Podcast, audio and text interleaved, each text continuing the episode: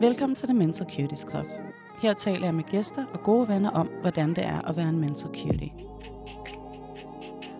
The Mental Cuties Club er mere end en podcast. Det er et community, et safe space. Hver uge en ny gæst, en ny sårbar historie og en vigtig samtale. Og det koster ikke 850 kroner i timen at være med. So don't worry, I got you.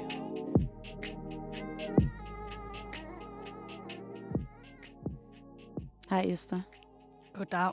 og velkommen til. Tusind tak. Vi har forberedt og forberedt og forberedt, hvad vil jeg sige. Men uh, so far so good. Men velkommen til. Det er altid dejligt med, uh, med nye gæster, og i dag der er det jo, skal der jo ske noget helt specielt, i hvert fald for mig. Det håber vi. Men vil du kort lige introducere dig selv til lytterne? Det vil jeg rigtig gerne. Jeg hedder Esther Safir. Øh, Jeg er uddannet psykolog og kører min egen lille psykologpraksis, som jeg kalder for Psykolog Safir. Jeg, øh, jeg laver også en masse andre ting. Jeg brænder enormt meget for det her sådan minoritetsperspektiv i psykologien, fordi jeg synes, det er overset. Det er noget, vi mangler at arbejde med. Jeg brænder også for at arbejde med unge mennesker i den her lidt, øh, lidt skøre verden, jeg vil sige, vi lever i. Øh, det er ikke nødvendigvis de unge mennesker, den er, den er gal med. Det er ret ofte verden, den er gal med. Preach. Men, øhm, men jeg elsker mit fag. Jeg elsker at arbejde med det, derfor er jeg mega glad for at sidde her. Ii, fedt. Vi starter altid med noget, der hedder cute-skalaen. Og det er, at man skal ligesom sådan lidt rate sig selv fra 1 til 10. Hvor cute man er inde i og udenpå. Og man tager udgangspunkt i i dag. Så hvor cute er du? Uh-oh. Øh, hvor cute er jeg? Jeg er... Um, udenpå, der vil jeg sige, der er jeg en sekser. Og det er simpelthen, fordi jeg vågnede op, og så er, jeg har bare simpelthen været så hævet i dag. Altså Mhm. fyldt med væske. Jeg har følt mig som sådan en vandballon, der triller rundt. Og sådan, det, ja, og det gør bare, at man føler sig sådan lidt mere akavet og kikset og vælter ting og sådan nogle ting. Så det er sådan, ja. Og jeg er, meget, jeg er en meget kropslig person, så, Ja. så det sætter sig. Indeni, øhm, der vil jeg faktisk sige, at jeg er oppe på en 8. Det var godt. 8-9, ja. Den er Dejligt. Sådan, ja, fordi jeg har, jeg har haft en uge og haft en dag, hvor jeg ligesom har husket at prioritere mig selv. Og det, altså, det betaler sig bare i sidste ende. 100 procent. Noget af det vigtigste. Ja. Don't forget about yourself. Exactly. Øhm, jeg er altså udenpå... Altså, altså, jeg er så irriteret over, at jeg ikke føler den tiger. Altså sådan, jeg kan ikke huske, om jeg gjorde det forrige gang, eller sådan, I, I don't know. Men jeg lovede lidt mig selv, at i hvert fald, det skal ikke være under 8.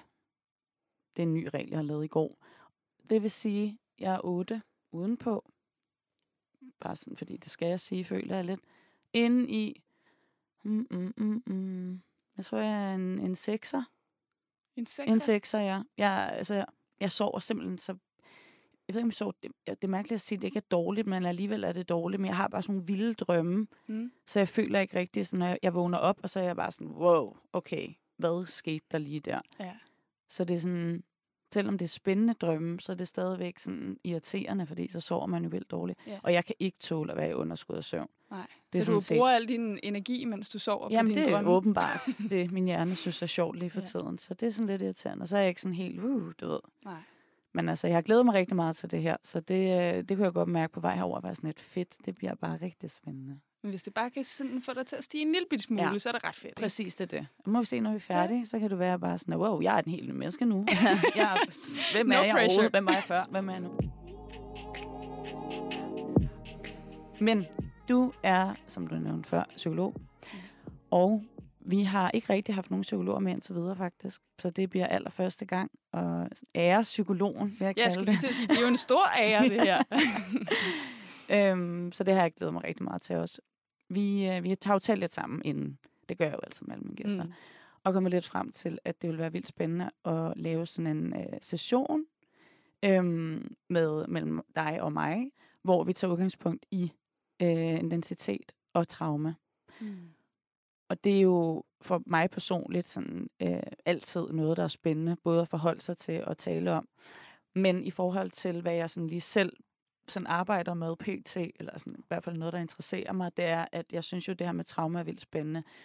Øhm, og jeg er i gang med at udvikle en, det bliver så en film omkring min far, Min far han er fra Irak, kommer fra en kommunistisk familie, og øh, har været igennem rigtig, rigtig meget traume og rigtig mange forfærdelige ting. Øh, hele min familie generelt.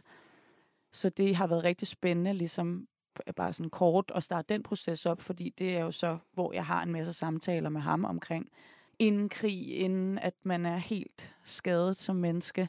Hvad skete der der, og hvordan man ligesom sådan har oplevet det, især også som barn. Så det synes jeg er rigtig spændende sådan at, at have de samtaler med ham, og ligesom sådan lade ham at kende på, på en anden måde, fordi det jo er nogle andre samtaler, end det man normalt taler med ham om, i hvert fald for min sags skyld. Men jeg tænker, at nu er det jo ligesom, nu skal vi, vi skal tale om traumer, og vi skal jo tale om ligesom ud fra en, en specifik form for trauma. Ja. Yeah. Og nu for, kommer du jo ind som eksperten.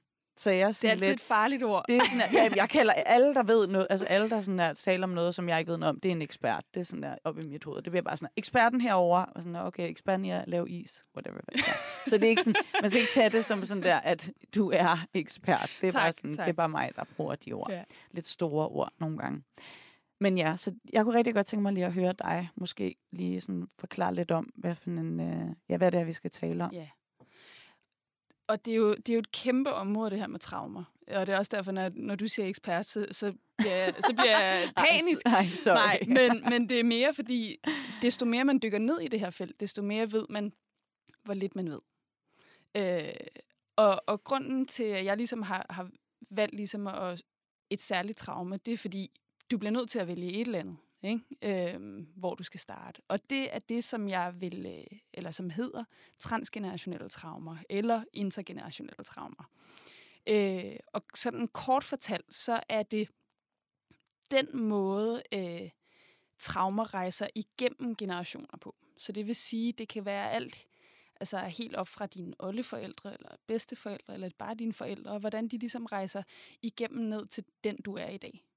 Og der er så meget forskning på det. Det kan både være sådan neurologisk, altså hvordan du kan se balancen i din hjerne, øh, din, din produktion af kortisol, altså stresshormonet. Det kan man simpelthen se påvirket. Men jeg synes særligt, det er interessant i forhold til ens selvfortælling, ens identitetsforståelse af sig selv. Så hvordan på en eller anden måde får man integreret det her transgenerationelle traume i sin identitet meget tidligt. Og så kan man sige, jeg tænker, du vil spørge mig, hvad, hvordan forstår jeg identitet? Fordi det er jo nok også lige vigtigt at få, få, få klargjort. Og der vil jeg sige, der er jeg meget på den sådan forståelse af identitet, som er identitet er dynamisk. Det er ikke sådan en statisk størrelse. Det er noget, der ændrer sig hele tiden. Så når folk ligesom kører på den der øh, trækpsykologi, altså vi skal finde frem til fem træk, vi har, som definerer os, så går jeg lidt øh, ind indeni, fordi i hvilken kontekst jeg er sgu da forskellig i alle de forskellige kontekster, jeg begår mig i. Mm. Så identitet er dynamisk. Det er ikke find your true self somewhere. Det kommer til... Det er. Ja, det, det, jeg, jeg tror ikke rigtig på, at det findes. Det, identitet ser jeg som noget, der altid er i samspil med omverdenen. Og derfor gør det det bare mega komplekst. Mm. Helt klart. Jeg synes, det er spændende. Altså, ja, tak for din uh, rigtig grundige, gode forklaring. Jeg tror, det, er mange af os her mental cuties, det har vi virkelig brug for nogle ja. gange. Det skal være sådan helt, det er det her, det er. Det er sådan, at vi forholder os til det. Godt, tak. Så kan vi være med. det var godt. Øhm, men jeg, jeg, jeg er enig i det. Altså, jeg tror, sådan, som jeg oplever mig selv især, det er jo det her med sådan... Altså, jeg har jo ligesom min, min kerne, og så har jeg sådan... Jeg, jeg kalder det tit sådan, at jeg har masser af sider, altså min personlighed. Jeg har masser af forskellige sider af min personlighed. Og det kan både være noget, jeg kan håndtere og være i, og embrace og være stolt af, og øh, finde kraft eller sådan power i det. Øh, men så kan det også være det stik modsatte, som er, at jeg bliver alt for forvirret omkring, sådan, hvem er det så, jeg skal være. Mm. Øhm, og det er jo også i forhold til måske, eller det ved jeg, sådan at skulle tilpasse sig, og andres forventninger, og hvem man er, er der plads til mig, er der plads til den her side af mig selv. Øhm, og nogle gange, så kunne jeg godt tænke mig, altså nogle gange kunne jeg godt tænke mig, at man var lidt kedelig. Ja. Eller sådan, jeg ved ikke, det lyder ja. mærkeligt, men sådan ligesom at bare sådan, at det er bare sådan, at du skal bare kunne forholde dig til det her. Ja. Altså, om det er sådan, at du sidder, du sover om morgenen, du går en tur med din hund, du har måske en partner, du snakker lidt med, du strikker lidt, du altså sådan, ser måske kun én serie, du skal forholde dig til, og ikke 50, som sådan noget, jeg gør for eksempel. Og så går du i seng, og så er du sådan, I dag, der var jeg ligesom, jeg var mig, men du var ikke ude og skulle være sådan en, wow, okay, nu skal jeg forholde mig til alt det her. Sådan, er der så plads til alle de her følelser, mm. eller den, de her sider af mig selv? Så det er sådan, jeg kan godt blive lidt misundelig nogle gange. Sådan, jeg ved ikke, om det var helt forvirrende, forvirrende forklaret, men sådan, sådan lidt mere sådan, den sådan simple way to explore, eller to mm. express yourself. Altså Ja. sådan, Nu er det den, jeg er. nu er det den her, jeg er, det er sådan her, jeg er. Ja. Du ved, det der, jeg kan Ja. lide, det der, jeg ikke kan Ja. lide. Og altså sådan, Jeg tror, folk, der, der er sådan, de vil på et tidspunkt støde ind i et eller andet, der konfronterer dem med, at det faktisk ikke er sådan, de er. mm, Og så kan man sige, så, så hører jeg dig også sige, at, at det kan være stressende at skulle skifte imellem så mange ting. Mm. Og der, der plejer jeg også at sige, at man måske skal prøve at arbejde med at finde den der røde tråd, mm, der på en eller anden måde går igen. Og hvis man føler, at man mangler den der røde tråd, så skal man måske prøve at sige, jamen, er det fordi, at der er så mange forventninger fra andre, som gør, at jeg handler sådan her, eller prøver at være en bestemt person. Og skal måske skrue lidt ned for det, og lytte lidt mere til, hvem jeg gerne selv vil være. Ja. Så, øhm, så jeg kan godt forstå behovet for det sim- simple, men, Ja. men jeg tror, hvis man prøver at gå den vej, så, så er det lidt for meget en quick fix. ja, 100 procent.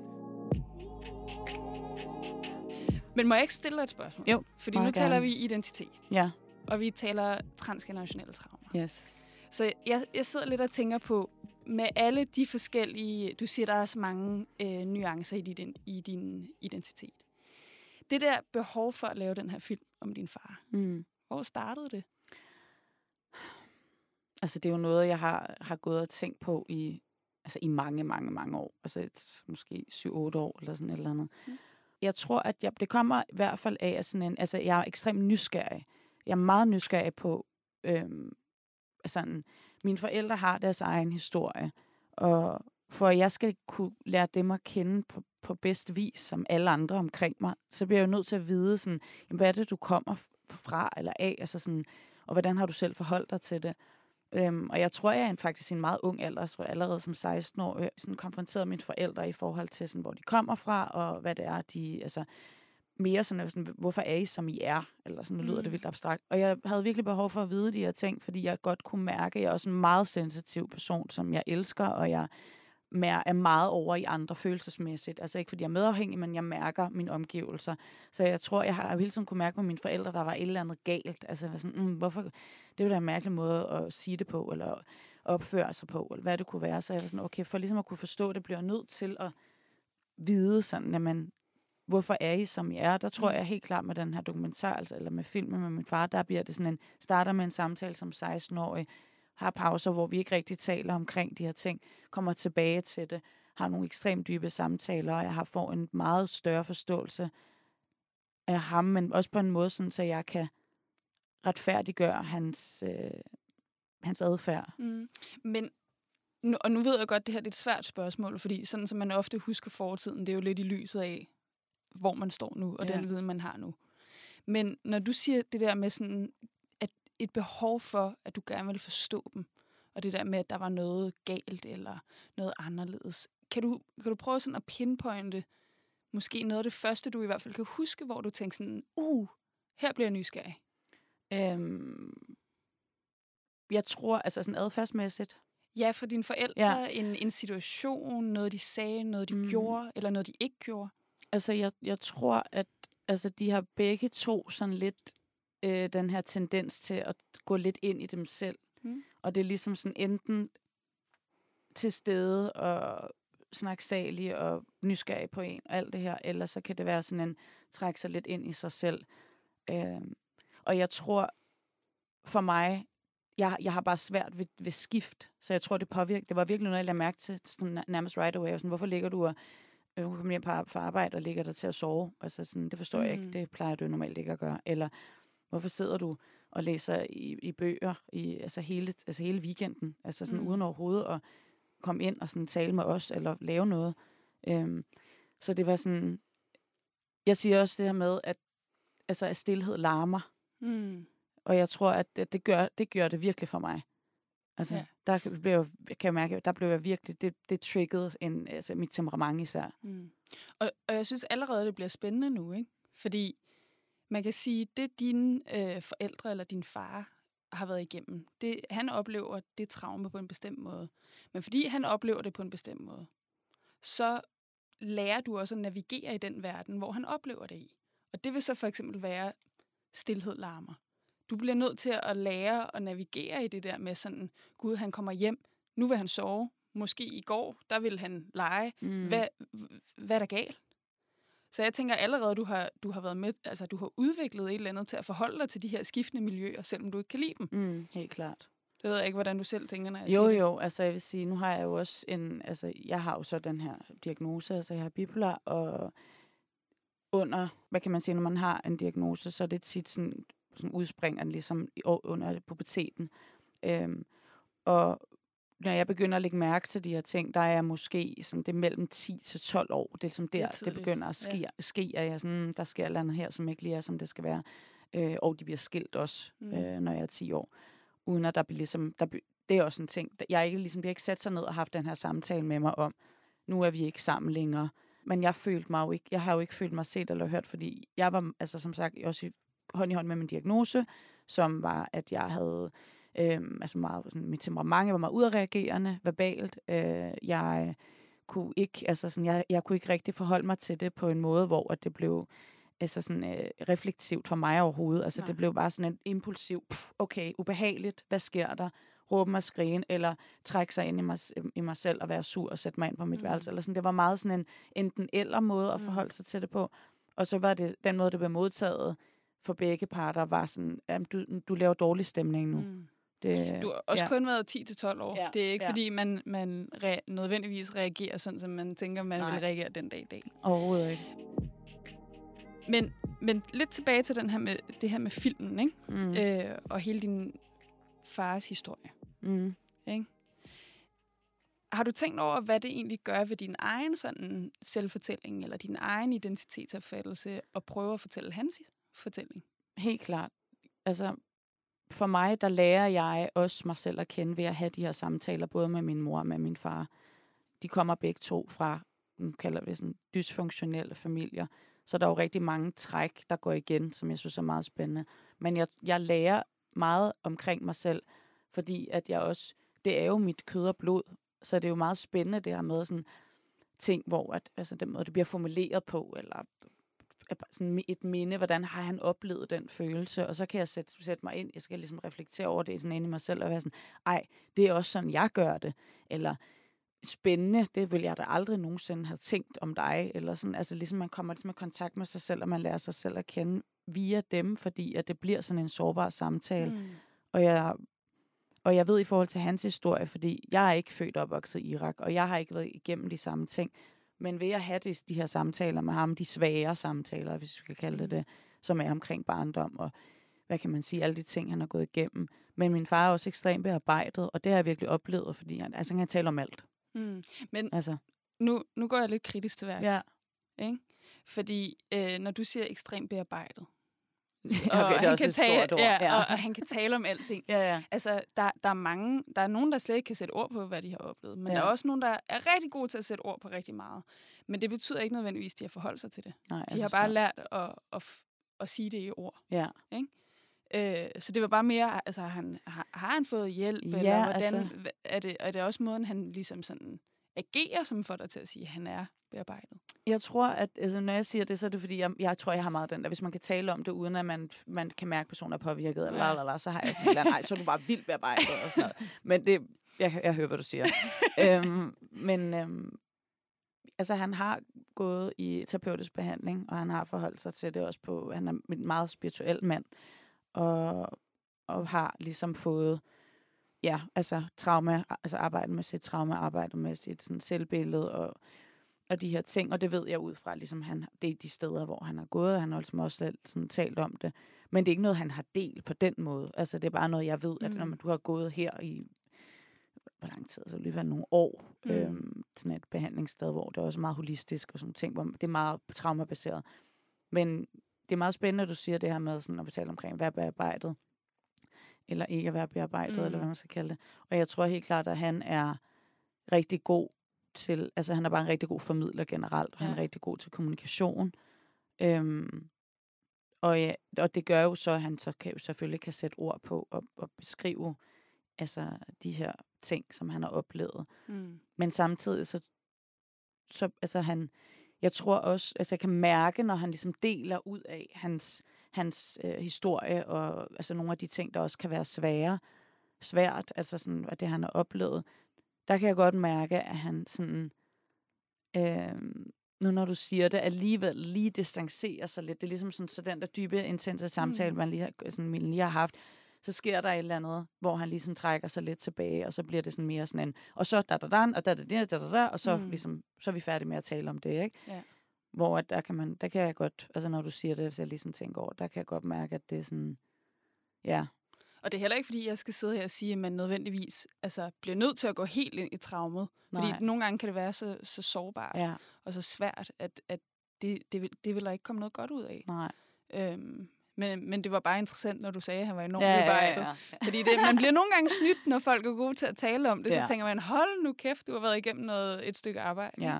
Øhm, Jeg tror bare, der er mange, der, der ser det sådan. Altså, jeg Ja. oplever, at folk ser mig som en meget bearbejdet person, eller sådan ligesom sådan, kan klare alt, har været igennem de her ting, alt muligt, sådan nærmest som om jeg ikke er overhovedet har nogen, altså er sårbar, eller sådan. Det har jeg i hvert fald oplevet. mm, Og det er sådan, det er jo også, som du siger, det her med, sådan, det kan godt være, at man kan sidde og i tale til en følelse og alle de ting, der er sket, men der er der rigtig meget inde i mig, som jeg stadigvæk arbejder på, og som jeg har accepteret skal være en del af mig også, og noget, jeg har med mig som en, noget, der kan være svært, men også en styrke på en eller anden Mm. måde. Altså og måske nogle dage er det mere bearbejdet, ja. Og så andre dage føles det mindre bearbejdet. Helt klart. Øhm, men, men nu tænker jeg også på det her med, at øhm, du laver en film, Mm. og du fortalte mig lige før vi begyndte at øh, optage, at der er jo også noget af det her med ligesom at, at, at fortælle hans historie gennem mm. kunst. Ja.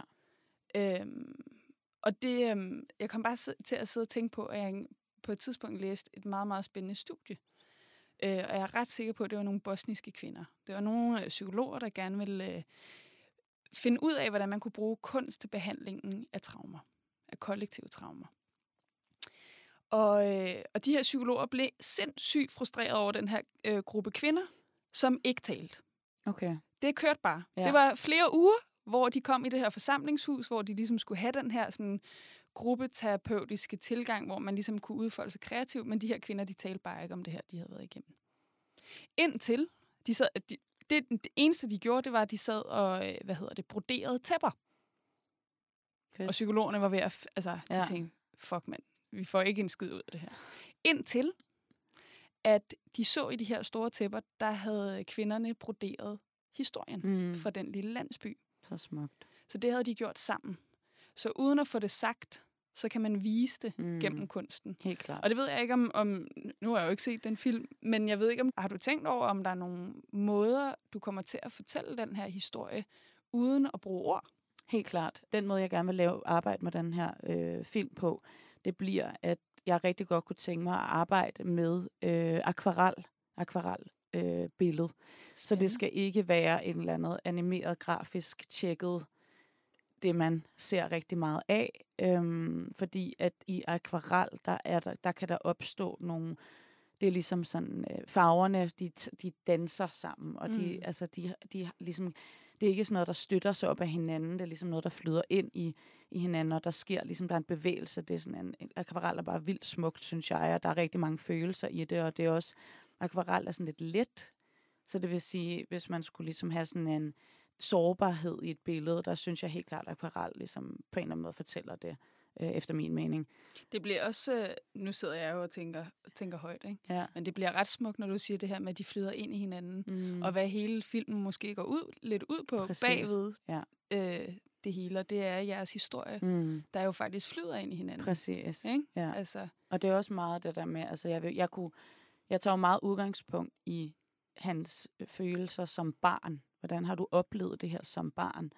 Øh, fordi at jeg bare sådan kort, jeg, det bliver ikke en film om altså ligesom flugten, som jeg synes er fantastisk, men det bliver ikke et portræt af øh, lidelsen og de traumatiske oplevelser sådan på skærmen på den måde. Men det kommer jo ligesom til at være ud fra det her barneperspektiv. Og Mm. jeg tager udgangspunkt i de her godnat-historier, som han har fortalt os, som er utrolig sjove og søde og sårbare og også vildt alvorlige, men han formår ligesom at fortælle de her ting til os, uden at vi lå og fik øh, mareridt, når vi Mm. skulle sove. ja.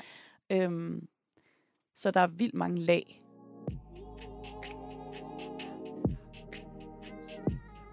Jeg tænker, når du laver den her film, og jeres, din fars fortælling og din fortælling på en eller anden måde også bliver flettet lidt sammen, er der, er der allerede nu, når du har siddet og talt med din far om alle de her historier, er der allerede nu en ting eller nogle nye ting, du, du har lært om dig selv? Altså et eller andet, hvor du sådan tænker, gud, nu, jeg ser virkelig de her handlinger eller de her øh, reaktionsmønstre, som jeg har på en, på en helt ny måde, fordi du har fået den viden om din far? Ja, altså jeg, jeg, jeg minder meget om ham.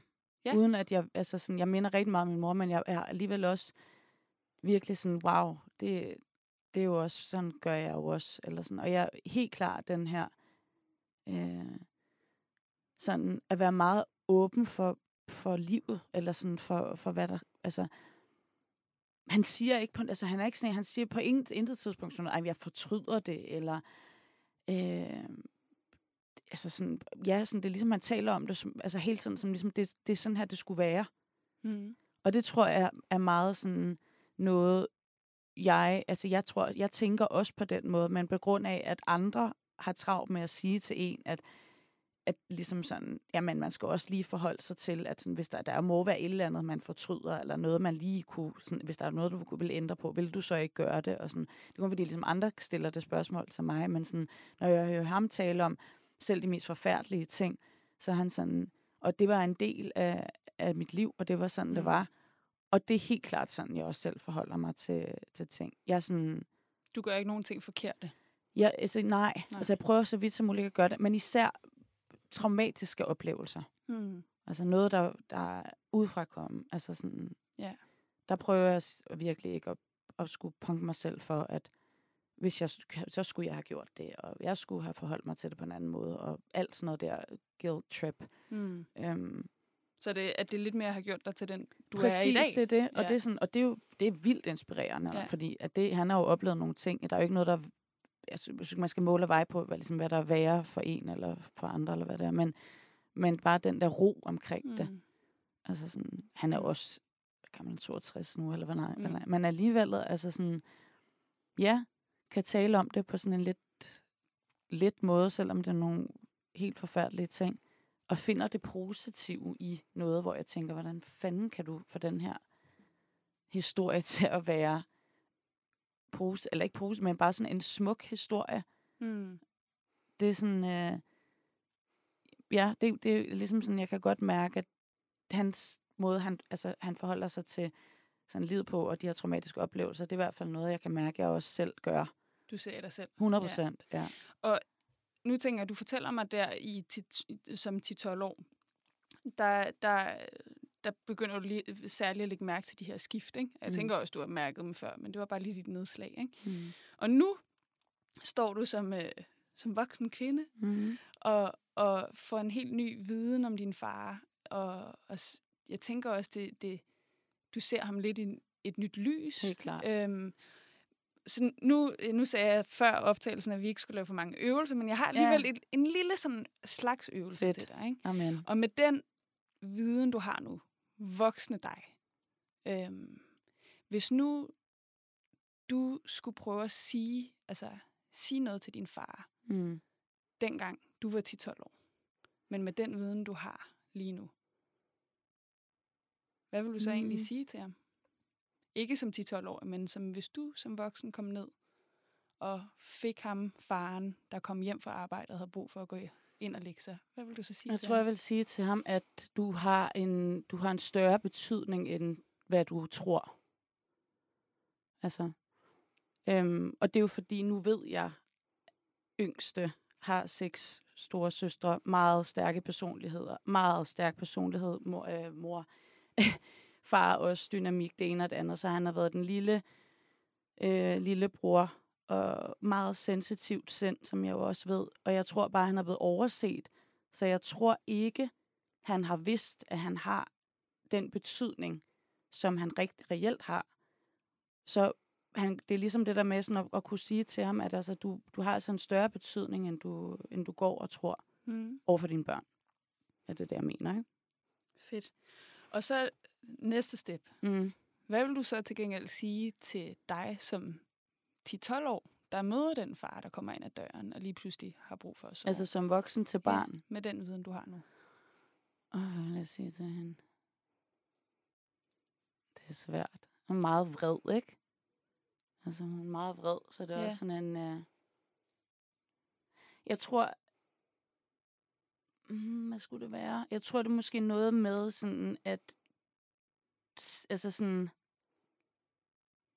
Du, du behøver ikke at skulle forklare, men, at sige, altså, men sige, at du er ked af det Mm. men at du behøver ikke at, at skulle sidde og forsvare og forklare, hvorfor det ene og det andet, før at du tror, de vil forstå dig, men at du skal altså sige, at du er rigtig ked af det. Mm. Fordi at jeg det kan man jo også altid undre sig over, hvorfor at man ikke som voksen, altså jeg har intet, jeg er ikke vred på mine forældre, øh, men man kan jo undre sig over det her med, at man jo ved, at når børn ligesom udviser vrede, så er det jo fordi, de bund og grund er rigtig, rigtig ked af det, eller det kan være den måde, man udviser sin smerte på.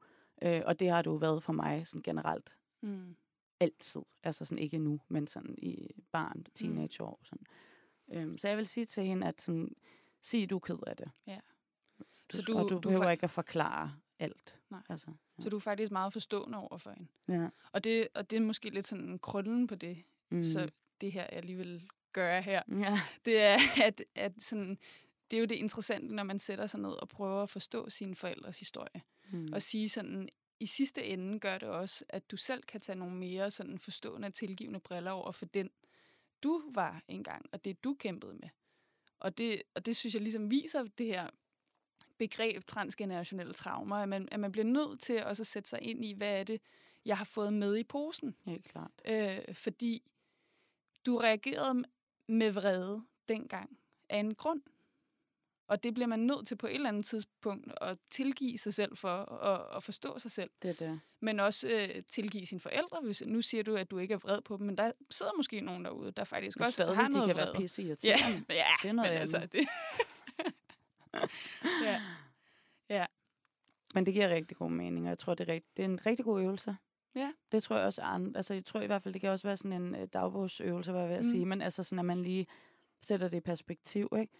Og jeg tror, mange kunne jeg forestille mig, det generelle er, at man er meget vred. Ja. Og man er meget såret, og man mm. føler sig svigtet, og man kan Mm. have tilknytningsforstyrrelse og altså depression, alle de her ting, der følger med, som jo er rigtig, rigtig svært at være i. Mm. Men jeg tror helt klart, den der vrede, jeg, jeg ved, at altså også bare sådan, hvis man skal sammenligne lidt med mine søskende, altså, som også er dejlige, søde, fantastiske mennesker, men jeg er bare meget nysgerrig, og det tror jeg virkelig har reddet mig i sidste ende. Altså, fordi jeg har bare været sådan nysgerrig stedig. Jeg vil forstå, hvorfor du gør det her. Altså sådan, om jeg så skal spørge dig 117 millioner gange om det samme spørgsmål, det er sådan, at jeg vil forstå det, fordi hvorfor Mm. gør du det? Jeg kan ikke, altså, øhm, og så lærte jeg i, på et tidspunkt også at kunne forstå sådan, at man er syg. Mm. Altså, at når man har en depression, så er man syg. Når man har gået igennem diverse ting, så er man syg. Og så kommer der ligesom noget empati ind over på en mm. eller anden måde.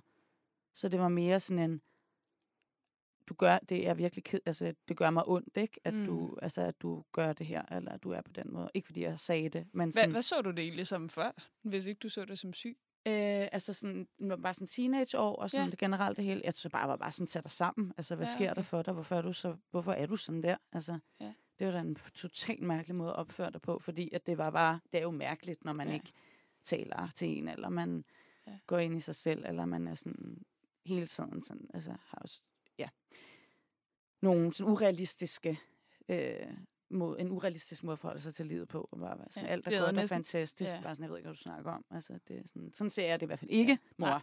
Øh, Men øh, fint, at du Ja. ja. synes det. Det, er næsten, det havde næsten nogle gange været lettere, hvis man bare havde et, et brækket ben, som man kunne se sådan. Ja, Altså, det plejer jeg nogle gange at sige, at hvis man, altså, hvis ikke man, hvis man så psykisk sygdom, som man ser fysisk sygdom, ja, præcis. man vil aldrig gå ind til en, øh, der lå med to brækkede ben og sige, vil du ikke lige øh, gå ud og løbe et Ja, maraton? præcis, det er det. Eller Altså- det, det kan du godt tage dig Ja, sammen. kom nu. Ja, Lige Ja. op igen, ikke? det er det. Altså, men fordi at psykisk sygdom gemmer sig på den måde, mm. så. Så det er svært ligesom at se og forholde sig til. er Men det det. betyder ikke, at vi ikke skal tage det mindst lige så alvorligt. jo. Nej, helt klart.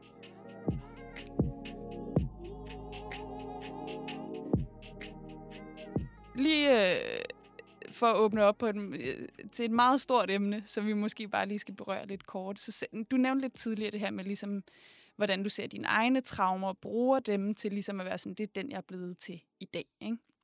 Men det her med at forstå din fars traumer også, ikke? har du tænkt over, om det, det gør noget særligt ved den måde, du forholder dig til dine egne traumer? Øhm, altså, jeg kan i hvert fald godt se, at min, altså det her med en, noget fravær og øhm, altså tillid og sådan, at der er mange af de samme ting, der ligesom går igen på en eller anden måde. Jeg tror, at den måde, jeg forholder mig til det på, er, er ikke på samme måde som ham, fordi at, altså, at vi bare er, altså jeg tror, jeg, jeg vil aldrig bare kunne gå ind i mig selv, og det vil være så unaturligt for mig, at, at gå ind i mig selv og være sådan, Nå, men nu er alle de her ting sket, og så bare sidde med det og du ved, få det værre, værre, værre. Så det tror jeg slet ikke, jeg vil kunne... Altså, det er bare slet ikke mig. Der kan jeg jo se, at han gør det fuldstændig omvendt, ikke? Altså, der er han jo meget mm. inde i Mm. sig selv og deale med det. Så det er sådan en ting, hvor jeg... Det kan man sige, altså det er jeg i hvert fald glad for, at jeg at det, altså, at det er så, det, altså, det er virkelig, Mm. virkelig svært for mig ikke ja. at skulle sige det højt, eller ikke at skulle forholde mig til det på en eller anden måde. Altså, jeg kan ikke bare sådan undertrykke det, hvis der er Nej. sket et eller andet, som... Så du går sådan lidt kontra på den måde, han forholdt sig Øhm. Ja. til sine. Helt klart, Ja, ja. ja. Og det der med at fejre ting under gulvtæppet ja. og sådan noget. Ikke? Og, og jeg, jeg tænker også, det kommer over så det her med ikke at ville fylde, og ikke at være for Mm. besværlig og sådan noget. Hvor jeg jo har været, det er jo mere sådan, hvis du bliver ved med at sige til mig, at jeg er besværlig, eller at jeg ikke må, eller jeg ikke må, så gør jeg jo bare det komplet modsatte. Mm.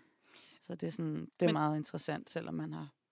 Ja, fordi det er jo kun det, jeg har været i, men jeg har bare reageret på en helt anden måde. Ja, der sagde du jo også tidligere det der med stillhed og larmen. ikke? Ja, ja. Og det tænker jeg, det er måske det, du lidt går kontra på nu med, klart. med dig selv. Ja. Fordi du oplevede måske selv der, som 10-12-årig, at det var sindssygt svært, når der blev stille. ja.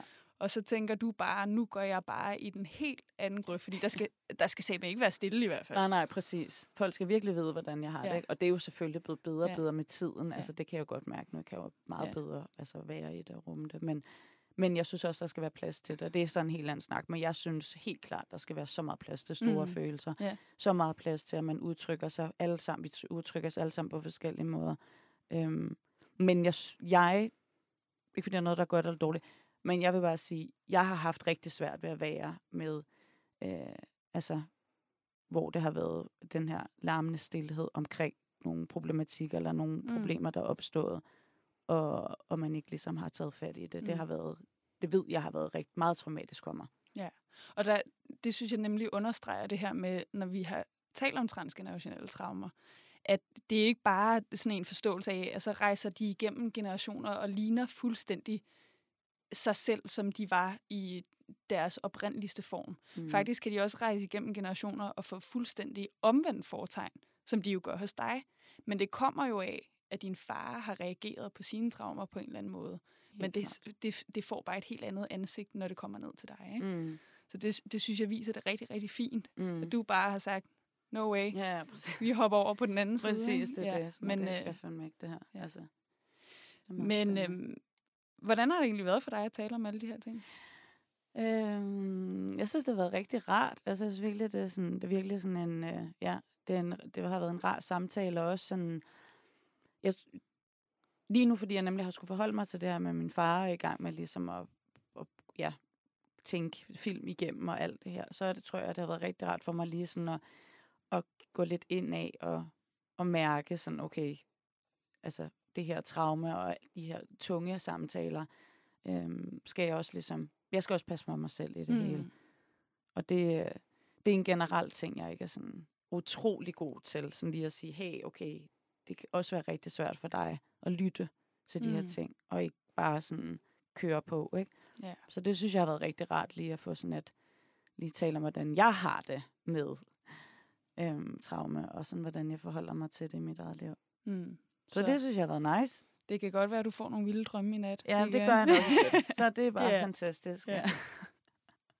Altså, Marit, Marit, Marit. Ja. Nej, det er nok Marit. forhåbentlig ikke, men, men det er jo godt sætte gang i nogle ting. Jeg bliver omdannet til akvarelmaling. ja. Det er det, vi gerne vil have, der skal ske.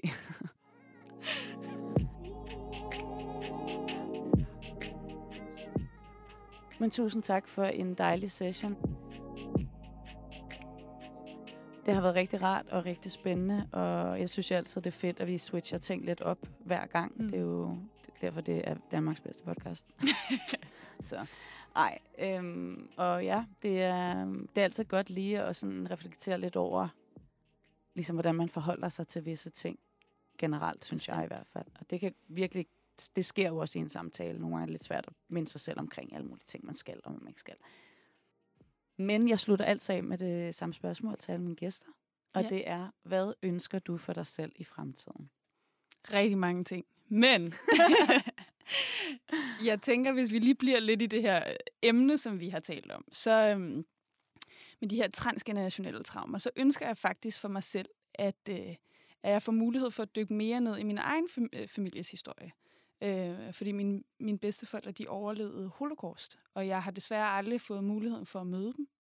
Men, øh, men på en eller anden måde, så har jeg mærket deres, øh, deres historie meget, meget stærkt.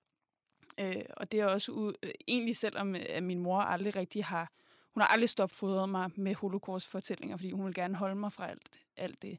Men alligevel så er det gået videre til min mor, og det sidder også i mig. Mm. Så der er, nogle, der er nogle forståelser af mig selv, øh, og, og min familie, og noget tilgivelse, og noget, noget frigørelse, jeg tror, der ligger i at, at finde mere ud af min families historie, så jeg faktisk kan, kan sætte puslespillet lidt sammen på en mm. eller anden måde. Øhm, det ønsker jeg for mig selv. Ja, det er ønsket fra psykologen. Ja. ja. Selv at gå til psykolog. psykologen til psykologen til psykologen ja. til psykologen. Nej. Men, øh, men tusind tak, fordi du vil være med. Tak fordi. Og det har været en fornøjelse, og jeg håber, at du vil være med igen. En det vil jeg gang. gerne. Meget gerne. Og tak, fordi I lytter med. Hej.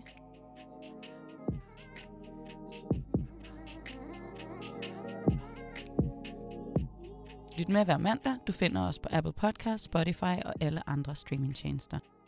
Stay cute.